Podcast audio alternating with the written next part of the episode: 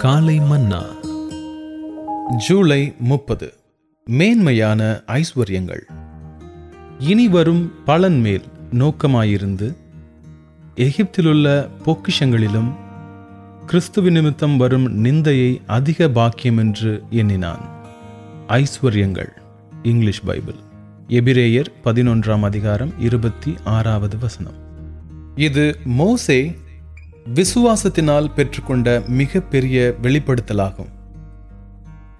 விசுவாசத்தினாலே மோசே எகிப்திலிருந்த பொக்கிஷங்களிலும் கிறிஸ்துவி நிமித்தம் வரும் நிந்தையை அதிக பாக்கியம் என்று மிக பெரிய ஐஸ்வர்யங்கள் என்று எண்ணினார். அச்சமயத்தில் எகிப்திய பேரரசுதான் உலகிலேயே மிக பெரிய வல்லரசாக திகழ்ந்தது. ஏறக்குறைய உலகில் எல்லா பகுதியிலுமிருந்து பொக்கிஷங்கள் எகிப்தில் வந்து குவிந்தன.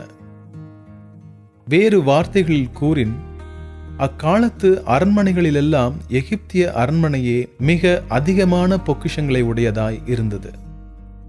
அவ்வெல்லா பொக்கிஷங்களையும் வேண்டாம் என்று புறக்கணித்து தள்ளி நிந்தைகளை சந்தோஷமாக தெரிந்து கொள்ளுதல் என்பது கற்பனை செய்து பார்க்கவும் முடியாத ஒரு காரியமாயிருக்கிறது. இக்கிருபையின் காலத்திலும் கூட சில பர்சுத்தவான்கள் தங்கள் நற்பெயரை கெடுக்கக்கூடிய விதத்தில் உண்டாகும் நிந்தைகளை சந்திக்கும் போது மிக அதிகமாய் அதைரியப்பட்டு விடுகின்றனர். சிலர் தங்கள் ஊழியத்தையும் ஆவிக்குரிய ஜீவியத்தையும் கூட விட்டு விடுகின்றனர். ஆனால் இங்கேயோ வேதாகமத்தை உடையவனாயிருக்கும் சிலாக்கியத்தை பெற்றிராத ஒரு மனிதனை தன்னுடைய காலத்திலோ அல்லது அதற்கு முந்தின கால சரித்திரத்திலோ உலக பொக்கிஷங்களை புறக்கணித்து தள்ளிவிட்டு நிந்தைகளை அரவணைத்தலை தெரிந்து கொண்ட ஒருவரையும் குறித்து கேள்விப்பட்டிராத ஒரு தேவ மனிதனை நாம் காண்கிறோம். அவனுடைய விசுவாசமே அவனை அவ்வாறு நிந்தைகளை அதிக பாக்கியம் என்று ஐஸ்வர்யங்கள் என்று என்ன செய்தது. நிந்தையை பெரிய ஐஸ்வர்யங்களாக தங்களால் எடுத்துக்கொள்ள முடிகிறது என்று எத்தனை பரிசுத்தவான்கள் மோசேயோடு கூட சேர்ந்து சாட்சி சொல்லக்கூடும்.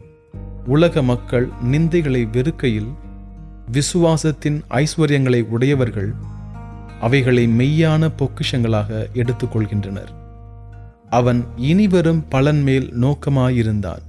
கிறிஸ்துவ நிமித்தம் பகைக்கப்பட்டு நிந்திக்கப்படும்போது விசுவாசமுள்ள ஜனங்கள் பரலோகத்தில் தங்கள் பலன் மிகுதியாயிருப்பதைக் கண்டு சந்தோஷப்பட்டு களி கூறுவார்கள். லூகா ஆறாம் அதிகாரம் இருபத்தி இரண்டாம் வசனமும் இருபத்தி மூன்றாவது வசனமும். மத்தேயு ஐந்தாம் அதிகாரம் பதினொன்றாவது வசனமும் பன்னிரெண்டாவது வசனமும். கர்த்தருடைய பரிசுத்த நாமத்திற்கு ஸ்தோத்திரம். காலை மன்னா.